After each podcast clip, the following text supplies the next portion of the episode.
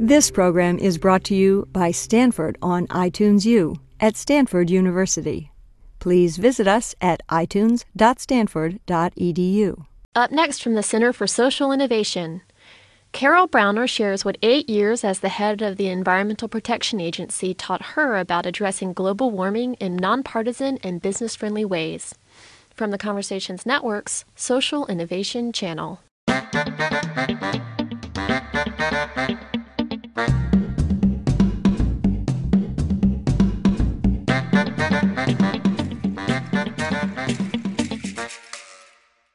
Hi, this is Alana Conner Snibbe. And I'm Eric Nee. We are your hosts on Social Innovation Conversations. Today we're excited to bring you another presentation from the Center for Social Innovation in the Stanford Discussions series. The Center for Social Innovation is a growing community of leaders committed to a just, prosperous, and sustainable world. The Center offers leadership development programs and publishes our award winning quarterly journal, the Stanford Social Innovation Review. To receive our conversations updates and learn what new podcasts are available, please subscribe to our free bi monthly newsletter at www.siconversations.org. Our audio content is delivered by Limelight Networks, taking the cost and complexity out of Internet distribution on the web at limelightnetworks.com. And now, here's our presentation from the Center for Social Innovation. Our speaker this evening is Carol Browner, principal at the Albright Group, a global consulting firm founded by former Secretary of State Madeleine Albright. Carol Browner first came to prominence as an environmental leader when she served as Secretary of Florida's Department of Environmental Regulation in the early 1990s. President Bill Clinton appointed her to the top position at EPA in 1993. It's a huge responsibility. The agency has a $7 billion budget and 18,000 employees. What's particularly remarkable about Carol Browner is that she stayed in the job for eight years, start to finish of both Clinton terms, the longest of any EPA administrator in agency history. Many political observers think that, along with the FEMA director, trying to run EPA is the toughest job in Washington. I know a little bit about this because I worked for Carol's predecessor at EPA, Bill Reilly. First thing you learn as EPA administrator is that everybody is mad at you. And I mean everybody. Businesses complain that the EPA pollution control rules are too tough.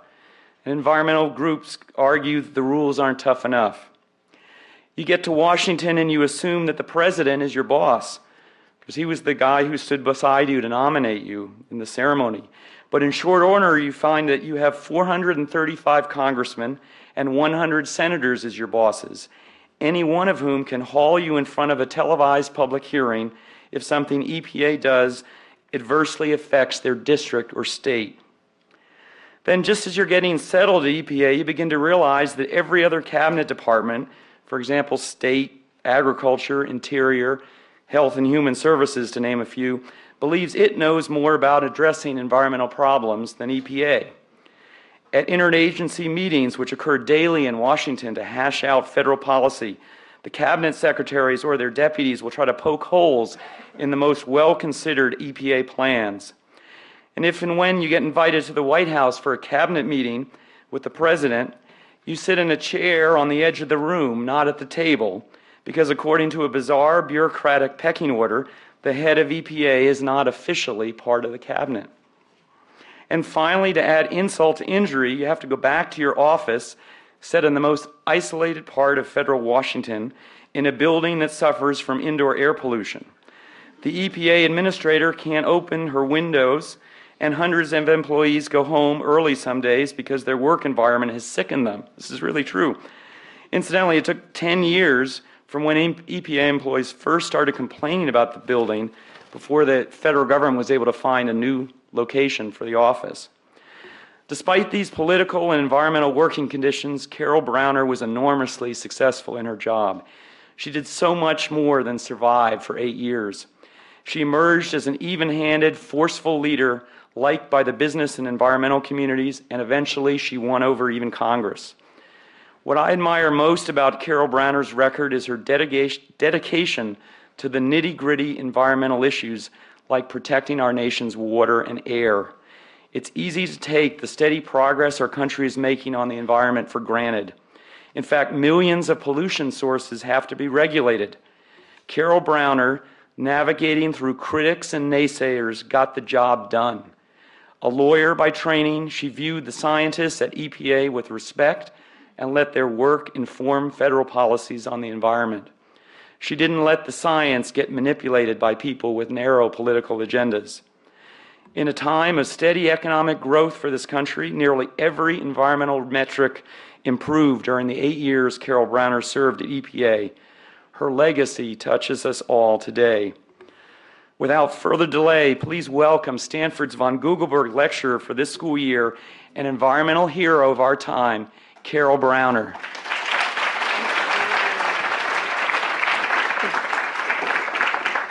Thank you, Adam, for that wonderful introduction. Um, as Adam said tonight, I am the longest serving administrator of the Environmental Protection Agency. Uh, several years ago, another person introducing me wanted to uh, similarly note. Instead, however, they said, and she's the longest suffering administrator.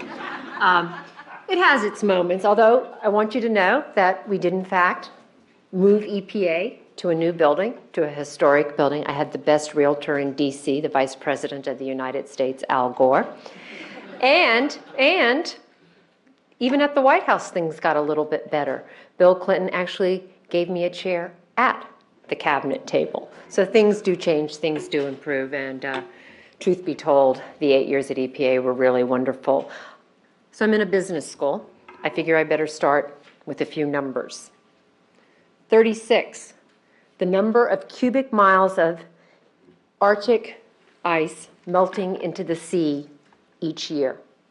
36 cubic miles, that is roughly 225 times the amount of water used annually by the city of Los Angeles. 27, the record number of tropical storms that formed over the Atlantic coast just last year. Four of the 27 became Category 5 hurricanes, setting another record. 21 million, the number of acres of Canadian forest now infested by the pine by the mountain pine beetle. Why? Because winter is warmer. And so the habitat is growing. 5,802 million the number of metric tons of carbon dioxide released by the U.S. in 2003. We, the U.S., are 20% of all global emissions, but we are only 5% of the world's population. 100 billion, the estimated cost to the U.S. economy of hurricanes Katrina and Rita. And those are just some of the facts. Despite the mounting evidence, there still continue to be a very group, very vocal group of naysayers, including some very influential voices. George Will, the political pundit, recently suggested two weeks ago that scientists have it all wrong. Global warming is within the margin of error. The public's concern for greenhouse gas emissions is a product of the science journalism complex. I have no idea what that is. Bob Novak wrote in his weekly column a week ago that action is not needed anytime soon, since global warming's tipping point is so far in the future, technological advances surely will be available to cope with the problem. Just last month, President Bush again refused to acknowledge any causal link between greenhouse gas emissions and global warming. The chairman of the Senate Environment and Public Works Committee, James Inhofe, called global warming perhaps the greatest hoax ever perpetrated on the American people. Apparently, one of the naysayers, I, I find this quite interesting, one of the naysayers' uh, primary sources of information is Michael Crichton. You may know him as the author of Jurassic Park. Well, not only has he been invited to the White House to brief President Bush on his book, which called Global Warming a Myth, he has also testified before the United States Senate as an expert witness. Now, look, I'm happy to give the guy his due on extraterrestrials and emergency room procedures, but please, an expert on global warming? The naysayers' arguments are without a doubt seductive. They resonate with the public. They are simple, but they are also simply misleading. What are their arguments? We need more science. Maybe global warming is a good thing. Imagine a warmer winter. That's something we would all like who live in the north. It's not man made, it's just a natural occurrence. Maybe we can just wait. Do we really need more science? Science magazine analyzed 928 peer reviewed scientific papers addressing climate change, papers written between 1993 and 2003. None, zero, none of these papers challenged the scientific consensus that the Earth's temperature is rising due to human activity. Could global warming really be a good thing? Well, why don't we ask the 11,000 plus citizens of the low lying Pacific island chain of Tuvalu who are preparing to abandon their homes for higher ground? Their leader referred to his people as the world's first environmental refugees. More intense hurricanes, flooding, saltwater intrusion into freshwater supplies, spread of serious disease, changes in agricultural production, all of these are things that the scientific community believes global warming is likely to cause. Hardly any could be called a good thing. Is global warming really not man made? The National Academy of Science in 2001 concluded greenhouse gases are accumulating in the Earth's atmosphere as a result of human activities. The National Academy of Sciences. This is the very academy that the current administration has referred to as the gold standard of independent scientific review. The EPA concluded in 2002 most of the warming over the last 50 years is attributable to human activities. The American Meteorology Society, the American Geophysical Union, the American Association for the Advancement of Science, all have issued statements concluding that the evidence for human modification of climate is compelling. So, the last argument we can afford to wait. Hardly. There was a survey out just last week that while we have been waiting, while we have been debating this issue for the last 10 years or so, CO2 emissions at the country's 100 largest power plants increased.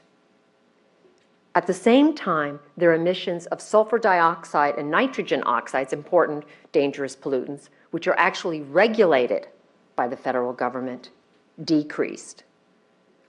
11 national scientific academies, including the U.S. National Academy of Science, signed a joint statement in 2005.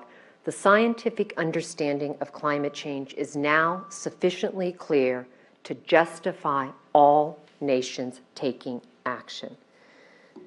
Now, I want to be clear this is not a partisan issue. There are many in the president's own political party who believe that climate change is real and that the time for action is sooner rather than later. Earlier this year, I participated in a 35th anniversary uh, of the EPA. It was 35 years ago that Richard Nixon created the EPA. And I was joined, or, or I joined, with all of the other surviving former administrators. There's only one who is no longer with us.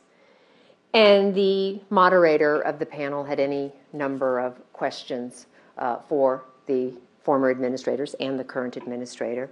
And eventually he asked about climate change.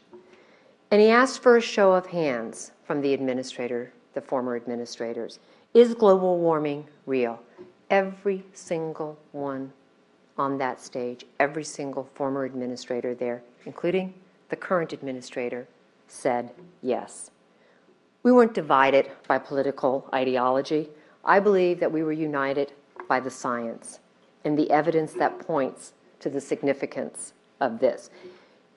It's interesting because what do EPA administrators know firsthand? They know the dilemma, the consequences of inaction.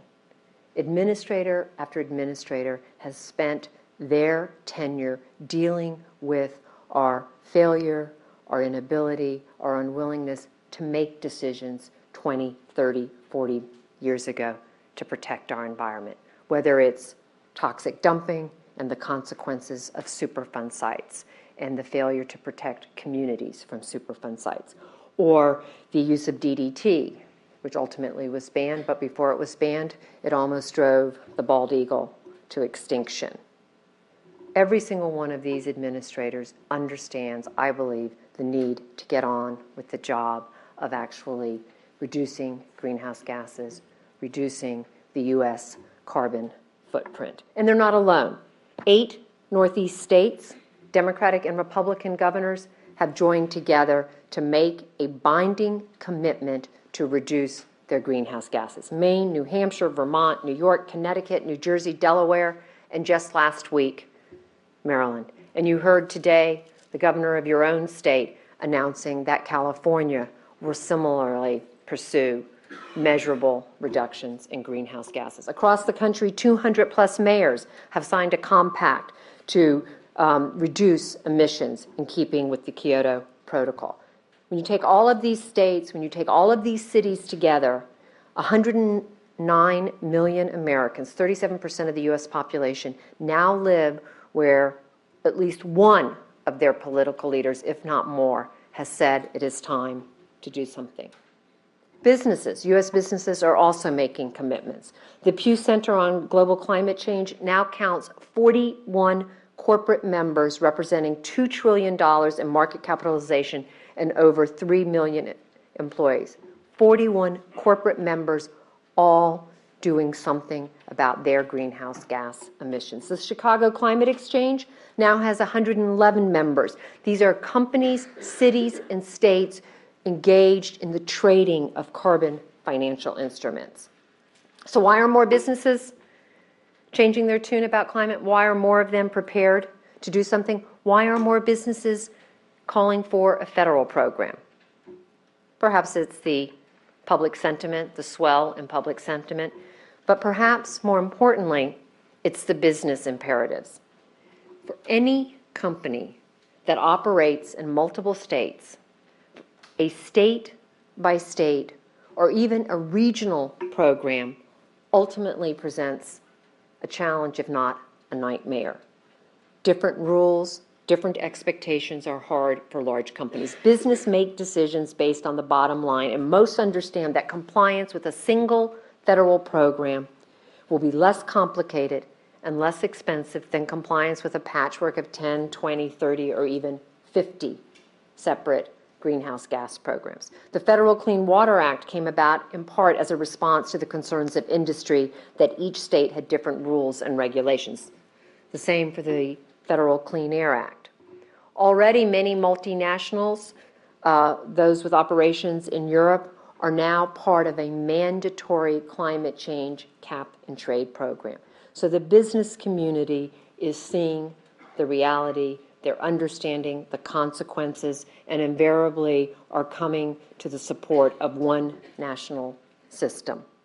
Companies are also beginning to face direct pressure from shareholders in the form of shareholder resolutions. Last year, institutional investors filed 30 shareholder resolutions calling on companies to address global warming. Several dozen other companies avoided resolutions by entering into negotiations with their investors. For example, Progress Energy, a large energy company based in the Southeast, recently released a new report on climate change advocating the development of a national climate change policy for both the public and private sector. In return, the New York City comptroller withdrew its shareholder resolution. Corporate and social responsibility now includes everything from human rights to water conservation to global warming. Groups like the Pew Center Ceres and others are working closely with businesses to encourage climate friendly operations. DuPont has achieved a reduction of 72% in its greenhouse emissions since 1990. BP plans to invest 8 billion over the next decade in solar, wind, hydrogen and other clean energy technologies. Publicly held companies that have accountability to their stockholders can no longer afford to ignore the evidence that global warming may have a negative impact on their bottom line. Not only do companies have to protect themselves from disaster, they must also consider whether their operations contribute to the underlying causes of global warming. But voluntary efforts by businesses will not be enough. Even with the most committed leadership from the business community, we will fall short in our efforts to tackle the U.S. contribution to this global dilemma. While many businesses want to do the right thing, and I saw that time and time again during my tenure at EPA, there will always be those that simply refuse to do anything unless required. So, in order to ensure that all with greenhouse gas emissions are held accountable and that a patchwork of state regulations doesn't bog down business, it is time for Congress to pass national legislation. Last week, some of you may have seen this, a Senate committee began hearings on climate change.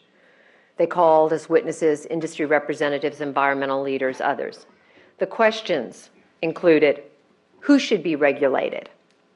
The upstream producers of energy or the downstream consumers? Should an emissions credit trading scheme be implemented? And if so, how should the credits be doled out? Should the regulation of greenhouse gas emissions in the U.S. be connected with regulations in other countries? How much negative impact is permissible? Should the U.S. avoid international cooperation until China and India are also held to common standards? Obviously, all important questions, obviously, each difficult. There are other questions that have to be asked. How much reduction by when? What are the right caps on greenhouse gas emissions? What are the target dates? Apparently, uh, the governor today talked about an 80 and 85% reduction by the year 2050. Is that the right cap? Is that the right target date? Should companies that have gone early, should the companies that have led the way, who have already made reductions, should they be rewarded? Should they be recognized in some new system for the work that they have already done? The Kyoto Protocol requires industrialized countries to collectively reduce greenhouse gas emissions to 5.2% below 1990 levels by 2012.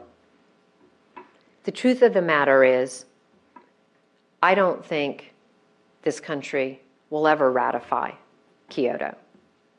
I was part of an administration that worked very hard to secure an agreement.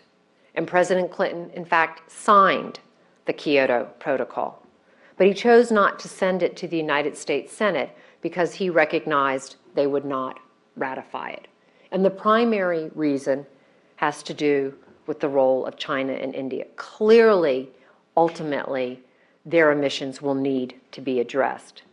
But I think for the United States, we should view Kyoto as a roadmap, as a signal, as an indication of how we should proceed. But to spend energy in the United States Congress trying to secure ratification of Kyoto at this point in time, I believe simply detracts from the very necessary efforts to secure domestic requirements, to secure legal requirements for businesses to begin the work of reducing their greenhouse gas emissions.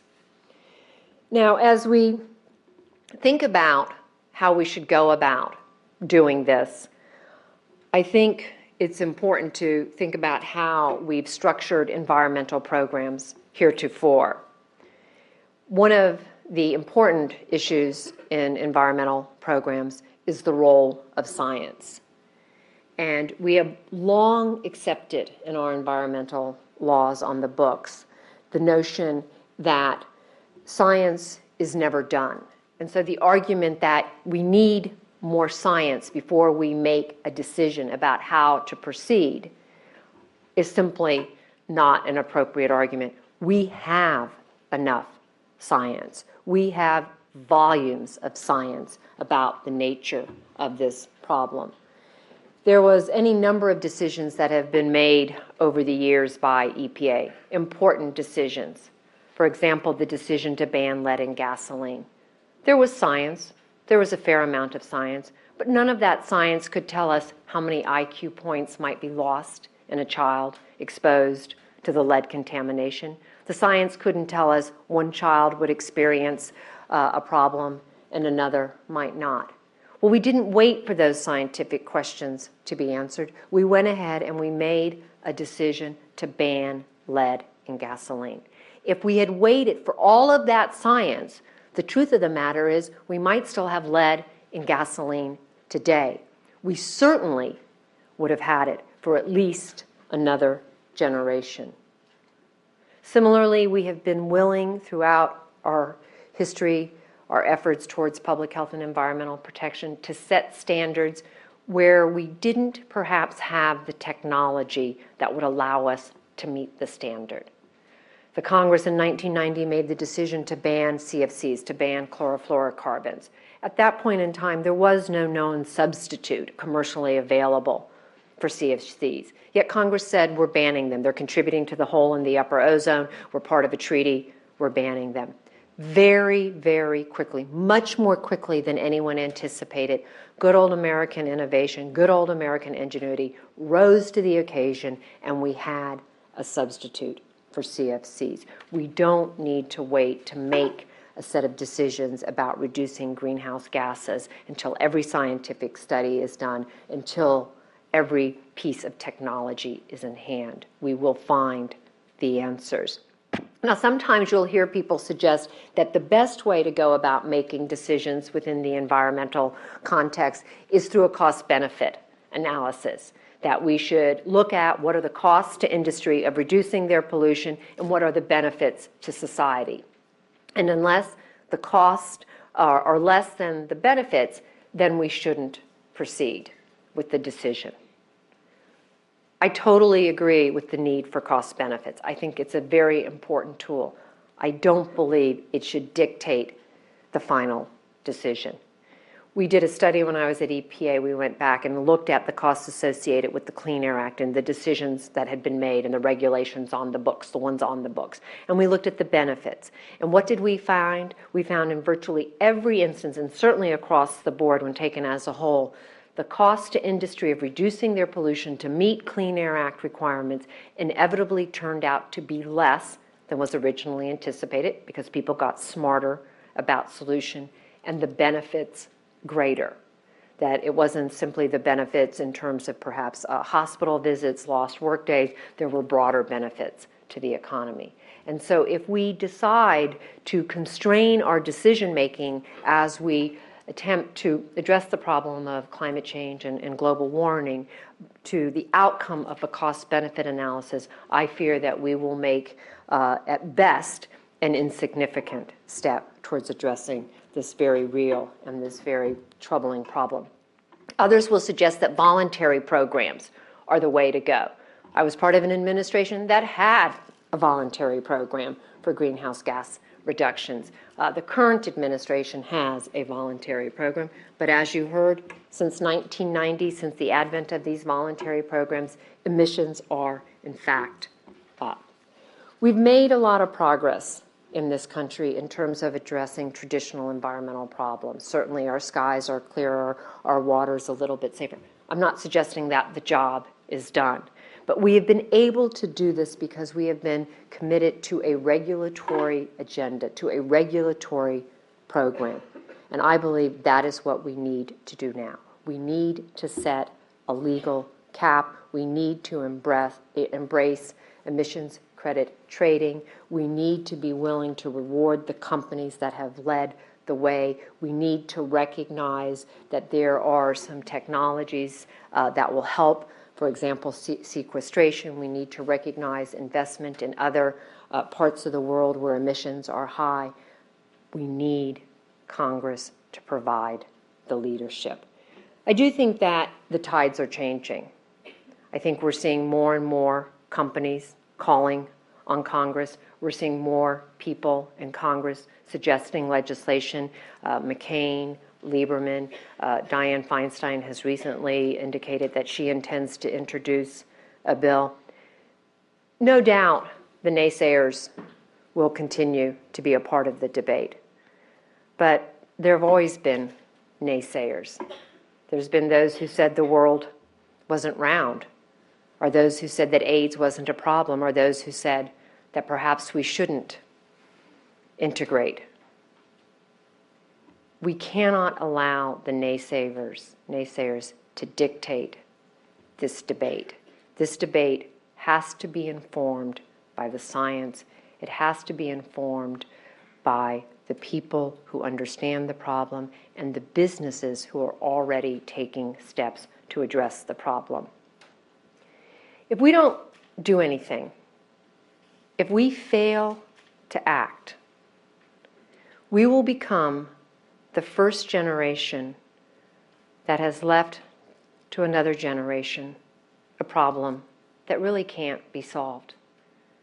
Generation after generation leaves problems to the next. In some ways, I suppose it's the way of the world. But no generation has yet left a permanently altered planet. One of the great things about being at EPA were all of the wonderful engineers I got to work with. Truly smart, amazing people. There's not a one among them that could reverse sea level rise once it starts to happen. There's not an engineer here at this great institution who could do that. I don't believe we want to be the first generation that leads, leads to the next, a problem that cannot be solved. The World Commission on Environment and Development said in 1987 the basic value of a sustainable society, the ecological equivalent of the Golden Rule, is simple.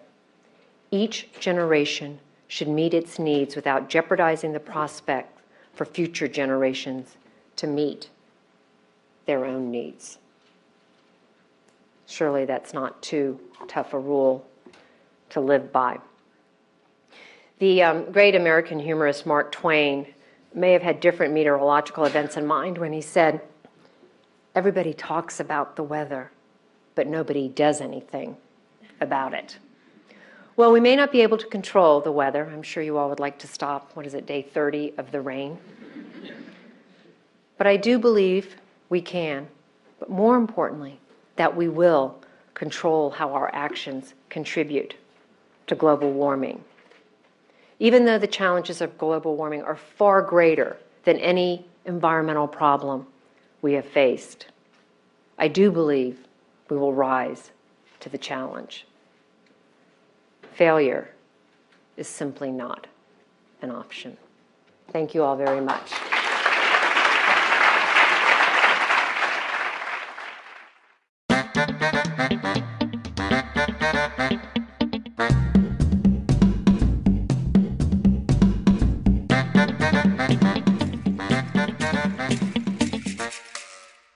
You've been listening to a presentation from the Center for Social Innovation at Stanford.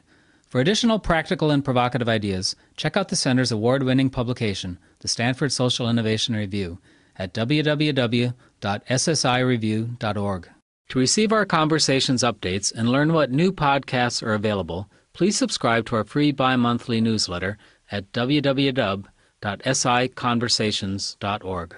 Our audio content is delivered by Limelight Networks, taking the cost and complexity out of Internet distribution on the web at limelightnetworks.com. The post production audio engineer for this program was Stephen Eng. Our website editor was Bernadette Clavier. The series producer is Bernadette Clavier. My name is Eric Nee, and I hope you'll be joining us next time for another presentation from the Center for Social Innovation. Thanks for listening.